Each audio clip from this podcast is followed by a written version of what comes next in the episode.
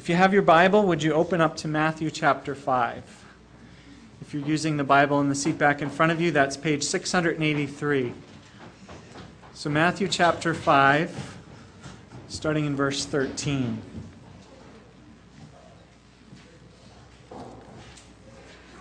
You may have heard um, the parable of the life saving station. It's a, it's a powerful story, and if you haven't heard it, I mean, if you have heard it, it's worth repeating. On a dangerous sea coast where shipwrecks occur often, there was a crude little life saving station, and the building was just a hut. There was only one boat, and there were a few devoted members who kept constant watch over the sea, and with little thought to themselves, they would go out day and night searching for those who were lost. Some of those who were saved and various others in the surrounding area wanted to become associated with this uh, station, and they gave their time and their money and their effort um, for the support of its work. And over time, new boats were bought, new crews were trained, and the little life saving station grew.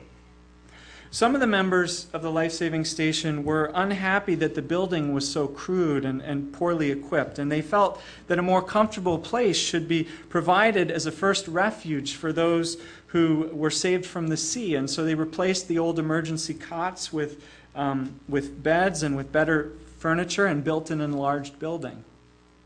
Now the new life saving station became a popular gathering place for its members, and it was beautifully decorated um, because they used it as sort of a club.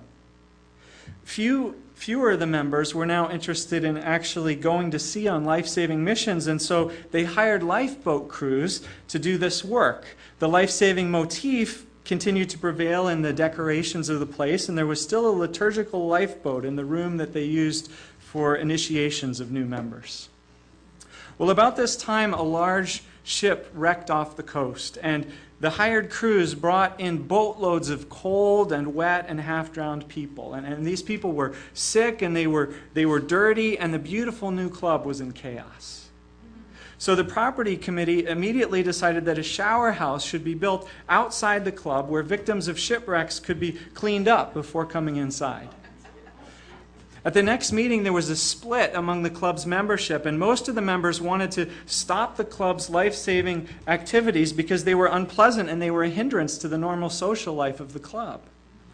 Some members insisted, though, that life saving was the primary purpose of the club, and they pointed out that they were still called a life saving club after all. Well, they were finally voted down, and they were told that if they wanted to save lives, they could begin their own life saving station. And so they went out and they did just that. As the years went by, the new station experienced the same changes that had occurred in the old one, and it evolved into a club, and yet another life saving station was founded. And history continued to repeat itself. And if you visit that seacoast today, you'll find a number of exclusive clubs along the shore. Shipwrecks are still frequent in those waters, but most of the people drown. Well, as a church, we have been earnestly working together to resist this drift that, that tends to pull all churches off of the mission that Jesus gave us in the direction of comfort and self benefit. And, and part of our efforts have led us to this point today where we're ready to launch four new lifeboats, which we're calling missional communities. And so this is Launch Sunday. And at a moment like this, I thought it would be good for us to remember the famous words that Jesus gave us about who we are as his followers. We are, Jesus said, the salt of the earth and the light of the world. And these are powerful images that Jesus chose. Light, of course, shines in darkness so that people can see where they're going and what they're doing. Salt was used back then both to flavor and to preserve food. They didn't have refrigerators back then, and so they'd rub salt into their meat so that it would keep longer and so that it wouldn't spoil. Now, I don't know about you, but I've been thinking and praying a lot lately about this place where we live, Westchester and Putnam counties. This is one of the most spiritually dark places that I've ever lived. You know, I lived for eight years in the Pacific Northwest in Vancouver, Canada, and, and that area is reputed to be one of the most unchurched and, and post Christian and spiritually unreached places in North America. But I'll tell you, the churches and the ministries, the Christian witness and presence there was bigger and more vibrant than it is here. It's dark here, it's, it's a real spiritual dead zone. And so let me ask you how do you think God feels about that? Do you think God wants it to be that way? As I've been praying about this, I'm convinced that God wants to change this situation. That, that God the Father isn't, isn't happy that his own Son, whom he loves, isn't being followed, isn't being listened to, isn't being worshiped and lifted up more in this area. Do you realize what a calamity that is? That, that Jesus Christ, the truth, the, the Savior of the world, Lord of lords, and King of kings, is routinely ignored around here as if he didn't even matter. I think God wants to change that. I don't think he wants, or rather, I think that God does want his Son to be honored that he wants to see his son's reputation improved, that he wants to see people respect and follow his only son. I'm convinced that God wants to, to see people here, or, or, wants people here to, to experience the life and the salvation and the, the healing and freedom that Jesus came and bled and died for them to have. And so I've been praying for that to happen, and I've been asking God how He's going to do it how he's going to turn the lights on spiritually in this dark area. And guess what? I, I, remembered somewhere along the way that I already knew the answer. I remember that Jesus has already told us how he's going to do it. Matthew 5 13 and 14. You are the salt of the earth, you are the light of the world. It's us and groups of believers like us who are the ones that God wants to use. That's not to say that Jesus can't appear to people directly in dreams. It's not to say that in a mysterious and, and mystical way, the Holy Spirit isn't out there already at work in people's lives. He certainly is, thank God. But Jesus has been clear that somewhere along the way in the process, he intends to use us. I mean, think of CBC and a few other the few other churches in this area. There aren't a lot of us. If we aren't going to be salt and life, or uh, salt aren't going to be the salt and light that, that God uses to bring this area to life spiritually, then, then who else is going to do it? Jesus said that we, as his followers, are the salt. We are the light. I had the privilege back in 1994 and 95 to attend a, a gathering of student, uh, college students from all over Europe in Warsaw, Poland, at a student conference. And the speaker of that uh, Christian conference was the well known Bible teacher John Stott. And he was speaking on this passage, and, and I'll never forget what he said. He said, When society goes bad, we Christians tend to throw up our hands in, in pious horror and reproach the non Christian world. But should we not rather reproach ourselves? He asked. He went on, You can hardly blame unsalted meat for going bad. It, it can't do anything else. The real question is where is the salt? That reminds me of something E. Stanley Jones, the famous missionary to India, once said. He was pointing to the early church as an example for us today, and he said, the early church didn't say in dismay, Look what the world has come to, but rather in delight, Look what has come to the world. Look what has come to the world indeed. Jesus, the light of the world, has come. We read that in our opening reflection this morning, right? Jesus is the light of the world. Jesus, who's like a, a, gleaming city shining on a hill for life's weary travelers. Jesus, who is, is like a beaming lighthouse in, in the dark, storm tossed night of the world. Jesus, who is like a bright lamp shining in, in the darkness of life so that humanity can see clearly. Jesus, shining love where there's hate, shining forgiveness in place of bitterness, shining truth and clarity where there's ignorance and confusion. shining out hope where there's despair and, and discouragement, shining knowledge of God where there's darkness and ignorance. And this Jesus, the light of the world, then says to his followers, to you and me, You are the light of the world too. You are the salt of the earth. This word you in the original Greek is emphatic. It's, it's you and no one else. It's you alone are the salt and the light. Now, Jesus doesn't say this to make us arrogant. He, he doesn't say it because, because he thinks that we're better than everyone else. No, he says it because he is the true light, and you could say he's the true salt as well. And it's only those who follow him, who learn to be like him, who are salt and light as well. So Jesus came not only to be the light, but to teach and to transform those who would follow him to be light like he is light. Now, don't miss the fact that our passage this morning falls right at the beginning of the Sermon on the Mount. The Sermon on the Mount, that, that amazing, wonderful, challenging, scary, enticing sermon about how if we even look at a woman lustfully, we've committed adultery with her in our heart. And if we're angry with our brother and sister, we've murdered them in our heart. And if someone takes our coat, we should let them have our shirt as well. And that we should love our enemies and we should do good to those who persecute us. And that we should store up treasures in heaven, not down here on earth.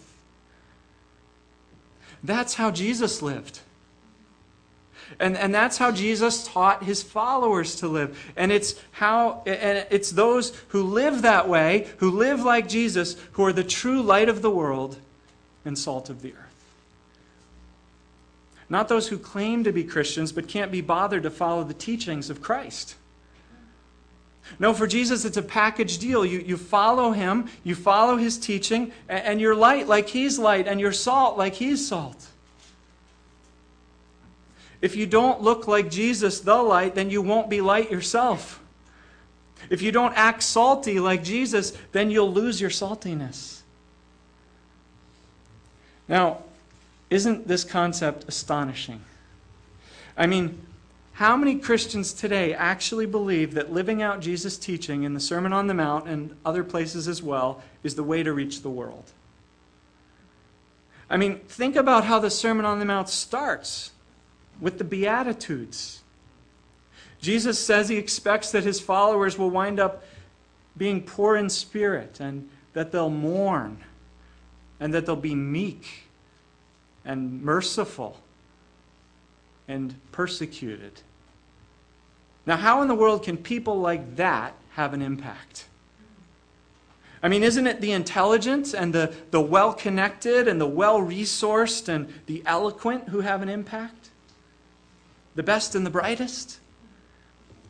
And yet, Jesus tells us to love our enemies, to, to share our possessions, to turn the other cheek.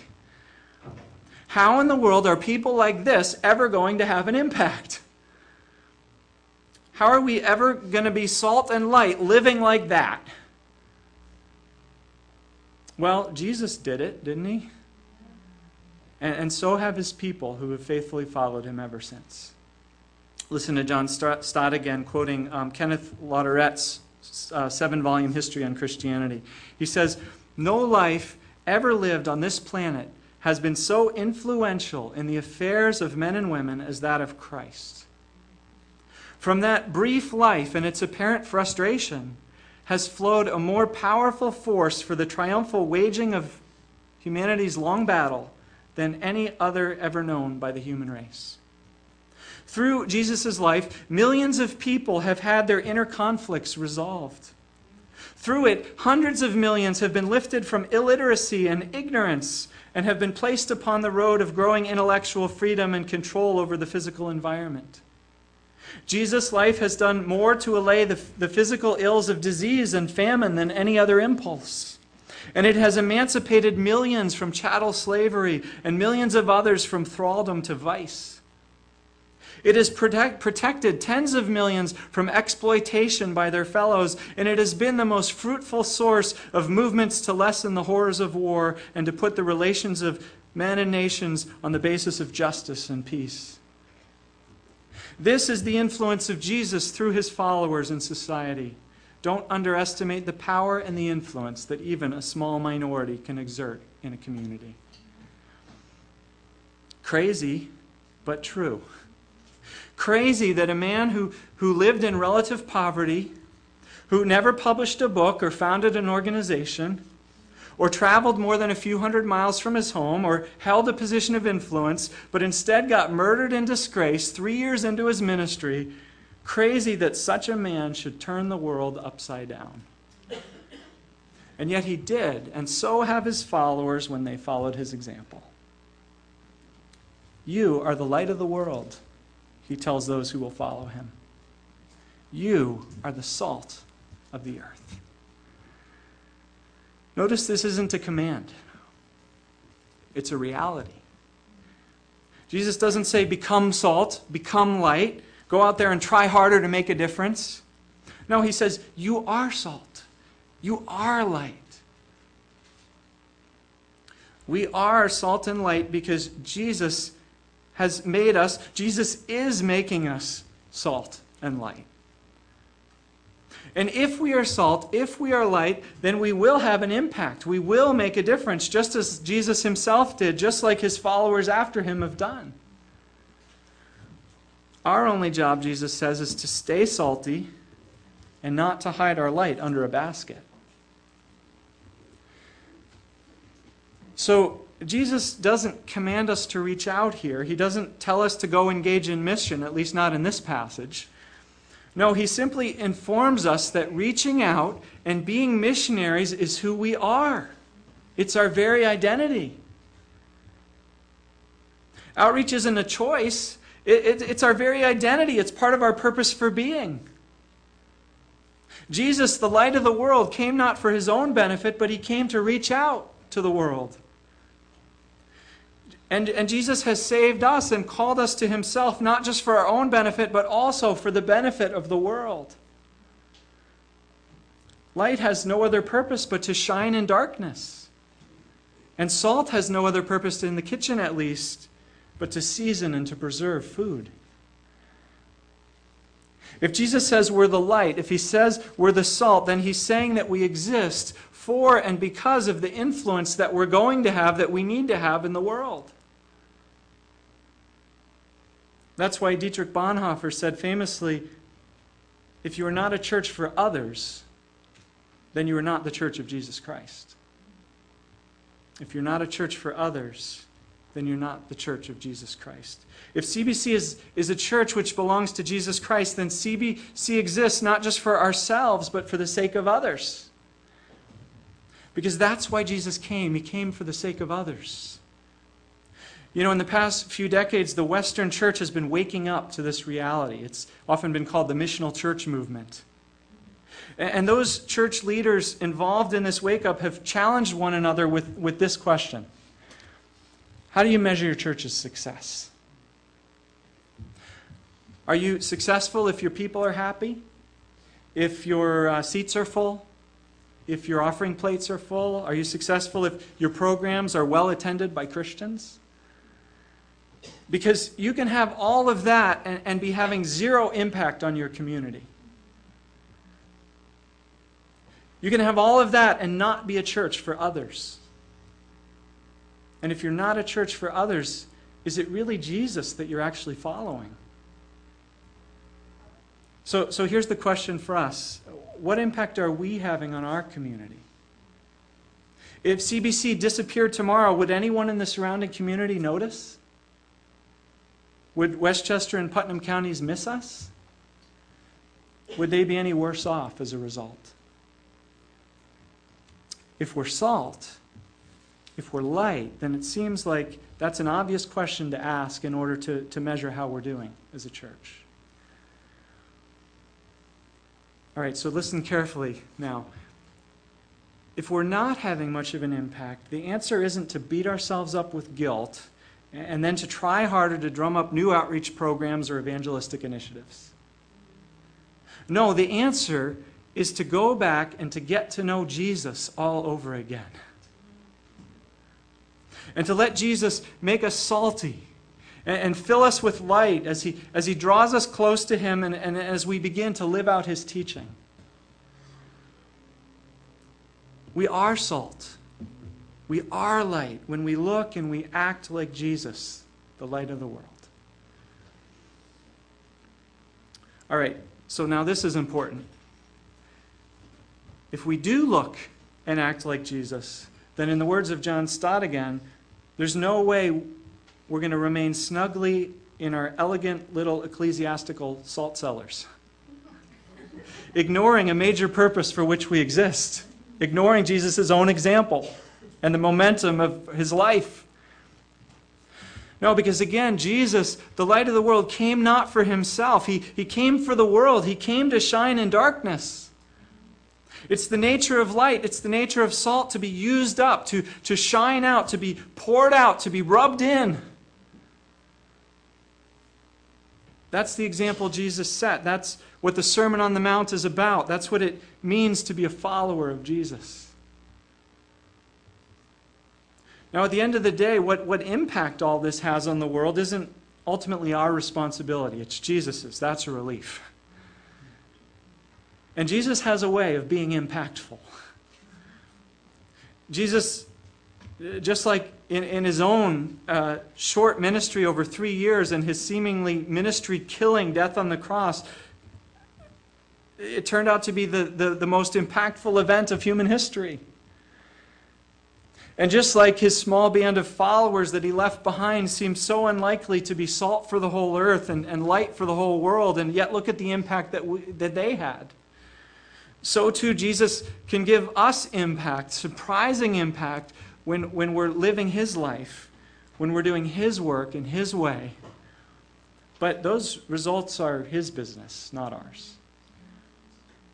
Our only job is, is to be salt that's out there being salty, and, and light that, that's out there shining out in dark places. Boy, when I hear Jesus talk like this, I, I get excited. I can see our church as, as, a beacon burning brightly in this area. I, I can see this area coming alive spiritually. Jesus is the light of the world, after all. Can't, can't you imagine the glory that it would bring to God in Westchester and Putnam counties if they became heavy with God's presence. If, if this area became like a lighthouse, showing the way, being a blessing to the city, to the region, and all around the world. That's what Jesus says we're here for to be salt, to be light. And to take a step in that direction this morning, we're launching four missional communities. Now, what are missional communities? Well, they're just groups of people who've decided to get out of the salt shaker together. To, to take church, to take Jesus to where the people are who need it. A missional community is a group of people who have a common vision. They have a common focus on how they're going to be salt and light together and who they're going to be salt and light among. Or to change the analogy, they're, they're a group of people who are launching a lifeboat together to get out of the cozy club to, to ply the stormy waters. And as they go, they're, of course, going together. Jesus never sent people out alone. And, and, of course, it's more fun to go together, too. And, and everyone brings different skills and, and gifts to the task. And, and how can the world see the, the way Christians live and, and love like Jesus taught us to live and love if, if they never see more than one of us at a time? So they're going together. And, and as these communities go together on mission, they're also going to seek to grow spiritually along the way. To keep drawing closer to Jesus, to keep getting to, to know Jesus and to love Jesus more and, and to live out Jesus' teaching, to, to keep their salt salty and to keep their light burning bright. You can also look at these communities as, as laboratories of how to do um, church how to be salt and light in a changing world, how to, to best reach today's Westchester and Putnam counties as things are rapidly changing. Maybe these communities will work great, just as they are, or, or maybe there'll be learning experiences, learning experiments. Maybe there'll be steps in the process as we, we figure out something better. Jesus wants to, to teach us how to be salt and light I, I believe that. And, and so we're just going to have to follow him and, and let him help us figure it out together. So that's what we're, we're seeking to do. In just a minute, I'm going to invite a representative from each of these groups to come and share for a couple minutes what their vision is. And then we're going to pray for them all as we close the service. And then right after the service, we're going to have coffee and refreshments upstairs. And each group is going to have a table at one of the four corners of the room. And you can visit out, visit them. You can find out more of what they're doing and consider joining them.